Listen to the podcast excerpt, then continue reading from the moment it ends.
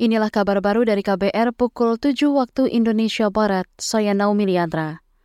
Komisi Penyiaran Indonesia KPI menghimbau partai politik tertib saat berkampanye di media penyiaran publik. Komisioner KPI Pusat Alia mengatakan partai politik tidak boleh sewenang-wenang menggunakan media penyiaran. Begitupun media penyiaran harus memberi porsi adil dan berimbang bagi seluruh partai politik. KPI siap meminta klarifikasi dan menegur media penyiaran publik bila diduga terjadi pelanggaran aturan kampanye. Kalau dari ini KPI jelas aturan sanksinya ya gitu. Jadi kalau memang itu melanggar bisa kita berikan teguran gitu, bisa min kita minta klarifikasi juga, kemudian kita minta uh, apa? minta klarifikasi, kemudian uh, teguran juga gitu. Kalau memang kita kita rasa ada potensi pelanggaran di situ. Tapi kembali lagi itu kemudian kita serahkan kepada uh, Bawaslu sebagai pengawasnya. Itu tadi Komisioner KPI Pusat, Alia.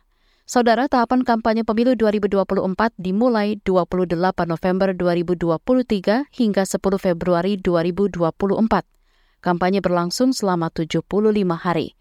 Merujuk Undang-Undang Nomor 7 Tahun 2017 tentang Pemilu, Kampanye melalui iklan di media massa cetak, elektronik, dan internet dilaksanakan selama 21 hari dan berakhir sampai dengan dimulainya masa tenang.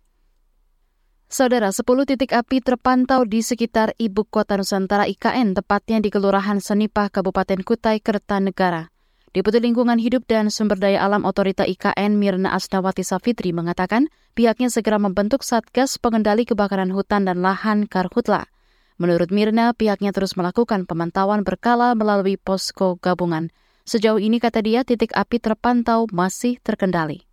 Uh, kami sudah uh, intens uh, melakukan koordinasi berkaitan dengan mitigasi terhadap kebakaran hutan dan lahan. Uh, khusus untuk IKN itu membuat uh, satgas untuk pengendalian karhutla. Nah itu yang sekarang sedang kami siapkan. Kalau sampai dengan terakhir uh, hotspotnya sebenarnya rata-rata itu sekitar uh, 10 bahkan kurang dari 10 hotspot.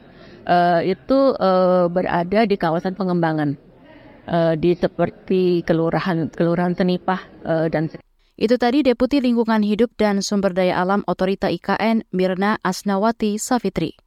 Sementara itu, Kepala Pelaksana Badan Penanggulangan Bencana Daerah BPBD Kalimantan Timur, Agustianur mengatakan, Titik api juga terpantau di Kabupaten Berau, daerah penyangga IKN. Suhu di Kabupaten Berau kini lebih panas dibanding daerah lain di Kalimantan Timur.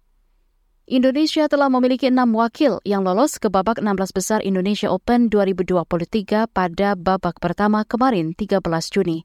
Febriana Dwi Puji Kusuma dan Amalia Cahaya Pratiwi menjadi wakil Indonesia yang pertama lolos ke babak 16 besar setelah mengalahkan Lani Tria Mayasari dan Ripka Sugiarto dengan skor 21-15, 21-18. Langkah itu diikuti pasangan Melisha Trias Puspitasari dan Rahel Alicia Rose yang menang atas ganda Malaysia, Vivian Ho dan Lim Cheo Sien, 21-18, 23-21. Wakil Indonesia lainnya yang menempati posisi 16 besar adalah unggulan pertama ganda putra, Fajar Alfian dan Muhammad Rian Ardianto.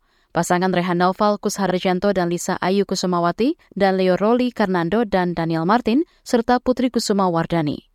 Indonesia masih bisa menambah jumlah wakil di babak 16 besar Indonesia Open seiring digelarnya babak pertama untuk hari kedua yang berlangsung hari ini 14 Juni. Demikian kabar baru KBR, saya Naomi Liandra undur diri.